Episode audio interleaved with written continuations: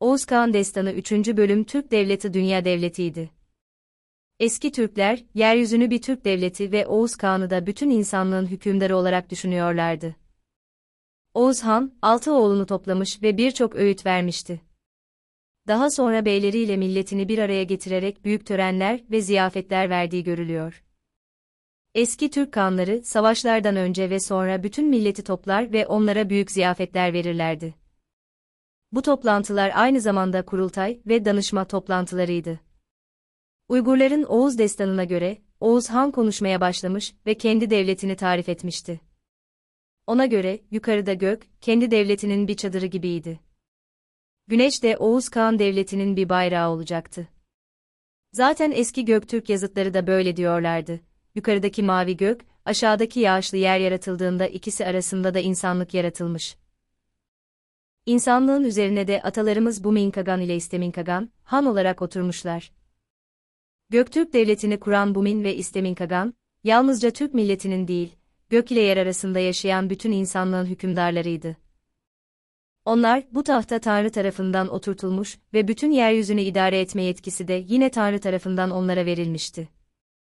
Bu fikir, Türklerin yalnızca devlet idare etme düşüncelerinde değil, Türk dininin de çok eski prensipleri arasında bulunuyordu. Büyük Hun Devleti ile daha sonraki Türk devletlerinde de bu düşüncenin türlü ve sayısız örneklerini görebiliriz. Oğuz Kağan'ın akınları, sonraki Türkler tarafından kendi bilgilerine göre ilave edilmiş bölümlerdi. Şimdiye kadar söz ettiğimiz konular, Oğuz Kağan destanının esasını oluşturan bölümlerdi. Bundan sonra Oğuz Han'ın akınlarından söz edilir ve neleri zapt ettiği geniş olarak anlatılmaya çalışılır. Uygurlar, Oğuz Kağan'a kendi bildikleri memleketleri akınlar yaptırırlar ve oralardaki halka ele geçirirlerdi. Uygurlar, İran ve Hindistan bölgelerini çok iyi tanımıyorlardı. Güney Rusya Türkleri hakkında pek fazla bilgi olmadığı dönemde, Cengiz Han İmparatorluğu'nun kurulmasıyla birlikte Oğuz Kağan destanı yazmak ve söylemek moda haline geldi. Bu nedenle daha geniş ve büyük Oğuz Kağan destanları yazılmaya başlandı. Cengiz Han İmparatorluğu, Anadolu dahil Macaristan ovalarından Japonya'ya ve Endonezya'ya kadar uzanıyordu. Bu nedenle aynı çağda yaşayan Türkler ve İranlı yazarlar, bu bölgeler hakkında geniş bilgilere sahiptiler. Bu dönemde Oğuz Han, Cengiz Han'ın yerine geçmişti. Cengiz Han nereye gitmiş ve zapt etmişse, Oğuz Han da oraya akınlar yapmıştı. Cengiz Han gençliğinde akıllı bir eskiyadan başka bir kimse değildi. Yol kesmek, haraç almak ve para toplamak onun en ileri gelen özelliklerinden biriydi. Bu nedenle geniş bölgeler elde edip büyük bir devlet kurduktan sonra gençliğindeki haraç sistemi, yeni imparatorluğuna da uygulanmış ve buna göre bir idare düzeni meydana getirilmişti. Cengiz Han her şeyden önce bir memleketin vergilerinin toplanmasına önem verir ve memurlarını bu amaca uygun olarak tayin ederdi. Cengiz Han çağında Oğuz Kağan destanlarında artık Oğuz Kağan değişmişti.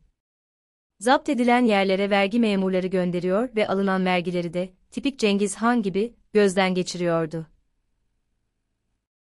Ancak eski Türk devletlerinin teşkilatı ile Cengiz Han'ın kurduğu bu yeni düzen arasında büyük ayrılıklar vardı. Eski Türk kanları da zapt ettikleri yeni memleketlerden gelecek vergilere büyük önem veriyorlardı. Ancak devletin idaresinde hakim olan tek ve en önemli prensip vergi toplamak değildi. Uygurların Oğuz Kağan destanı daha çok eski Türk devlet teşkilatını andıran bir şekilde konuşuyor ve eski Türk kanlarının gerçek düşüncelerini yansıtıyordu. Oğuz Kağan destanının en eski bölümleri Arabanın icadı Göktürklerin türeyişleriyle ilgili efsanelerde, insanlığa faydalı olan ateş gibi şeyleri icat eden atalardan bahsedilir ve bu atalara büyük bir önem verilir. Zaten ateş, tuz, araba gibi insanlığın gelişmesine yardımcı olan unsurlarla aletlerin icatları, dünya mitolojilerinde en eski ve öz kalıntılar olarak kabul edilir. Türklerin kanığı boyu, tarih boyunca büyük bir şöhret kazanmış ve Türk kavimleri arasında önemli bir yere sahip olmuştur. İlk bakışta kanığı sözü, bizim kanı yani kanı arabası deyimimize benzerlik gösterir.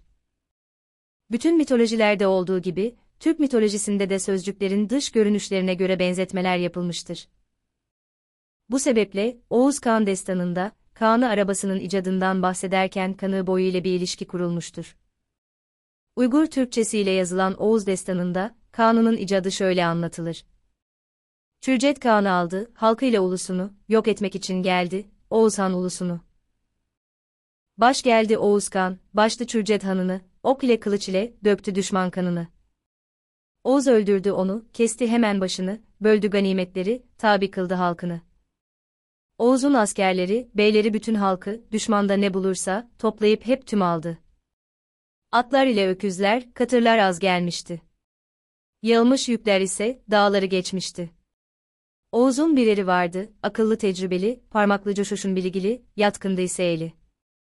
Bir kağını arabası, yaparak koydu içine, Oğuz'un bu ustası, devam etti işine.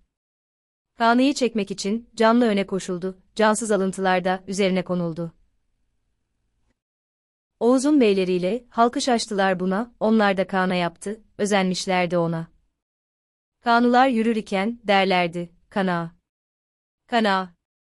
Bunun içinde dendi, artık bu halka kanga. Oğuz bunu görünce, güldü kahkaha ile, dedi, cansızı çeksin, canlılar kanga ile. Adınız kanalık olsun, belgenizde araba. Bıraktı onları da, gitti başka tarafa. Oğuz Kağan, Mançurya bölgesindeki kavimlere akın yaptığında, büyük miktarda mal ele geçirmiş ancak bunları atlarla taşıyamamıştı. Bunun üzerine, akıllı bir bey tarafından yapılan bir araba ile mallar arabalara yüklenerek Oğuz Kağan'ın yurduna taşındı. Oğuz Kağan, bu yeni icada çok sevinmiş ve bu beyin soyundan gelen boylara, Kangalı veya Kağanlı adını vermiştir. Ancak, bu sadece bir efsaneden ibaretti. Türkler, tekerlekli arabayı çok eski çağlarda icat etmişlerdir. Kanı, kavim adının da çok eski çağlarda var olduğu düşünülmektedir. Ancak, Türk boyları zaman zaman çoğaldıkça bölünüyor ve eski adlarını alarak yeniden ortaya çıkıyorlardı. MS 5. yüzyılda, Orta Asya tarihinde önemli bir rol oynayan bazı Türk kavimlerine Çinliler, yüksek arabalı kavimler adını veriyorlardı. Çinlilerin bunlara yüksek arabalı demelerinin sebebi, onların arabalarının tekerleklerinin büyük olmasıydı. Çin tarihleri, kendilerine benzeyen kavimlerden ve eşyalardan bahsetmezdi. Türk arabaları, Çin'de kullanılan arabalara göre daha büyük ve yüksek olduğundan Çinliler bunlara, yüksek arabalı demişlerdi. Büyük tekerlekli arabalar birçok bakımdan faydalı ve elverişliydiler. Çamurlu bölgelerde ve engebeli arazilerde, büyük tekerlekli arabaları kullanmak daha kolay oluyordu. Eski Türkler, çadırlarını yalnızca yere kurmakla kalmaz, aynı zamanda arabaların üzerine de oturturlardı. Bu arabalar, akınlar sırasında da orduların peşinden ayrılmazlardı. Oğuz Kağan destanında da görüldüğü gibi, harbe giden Türk ordularının arkasından aileleri taşıyan arabalar ve kervanlarda yürürlerdi. Ancak, bu tür ordu düzenleri sadece çok eski çağlarda görülüyordu. Daha sonraki çağlarda, mesela Göktürk ve hatta Cengiz Han akınlarında bile hanımlar, hakanlar ve beylerin arkalarından gelirlerdi. Türklerin ilk gemi veya sal icadı, Oğuz Han'ın bir beyi olan İdil. Yani Volga nehrini geçerken kendisine bir kayık yapmıştı. Bu kayık veya sal sayesinde, Oğuz Han'ın orduları nehrin karşı kıyısına geçerek, düşmanı mağlup etmişlerdi. Kayığı icat etme motifi, herhalde Türk mitolojisinin en eski kalıntılarından biri olabilir. Eski Türkler, denizci bir millet değillerdi. Bununla beraber, kendi ülkelerinde birçok geniş nehirler ve göller bulunuyordu. Uygur Türkçesiyle yazılmış Oğuzkan Destanı, Türklerin gemi veya sal icat etmelerini şöyle anlatıyordu. İdil adlı bu nehir, oldukça büyük bir suydu.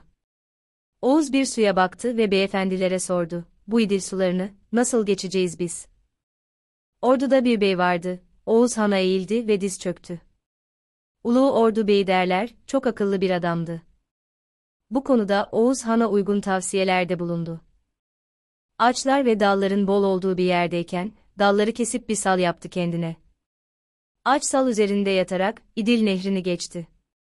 Oğuz Han çok mutlu oldu ve ona emir verdi. Sen burada kal, halkın için bey ol. Ben böyle istedim, seni Kıpçak Bey olarak adlandıralım.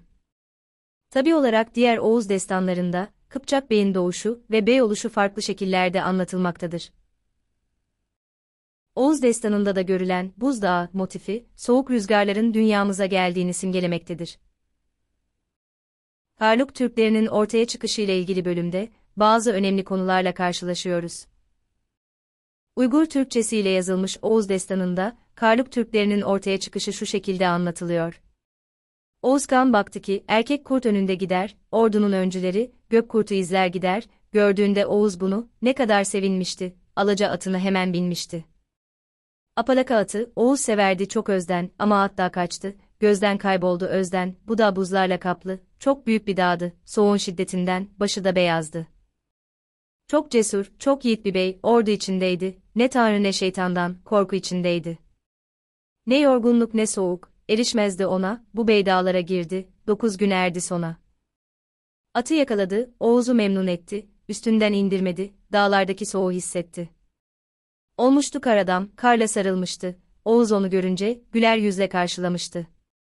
Dedi, sen artık beylerimizdensin, burada kal.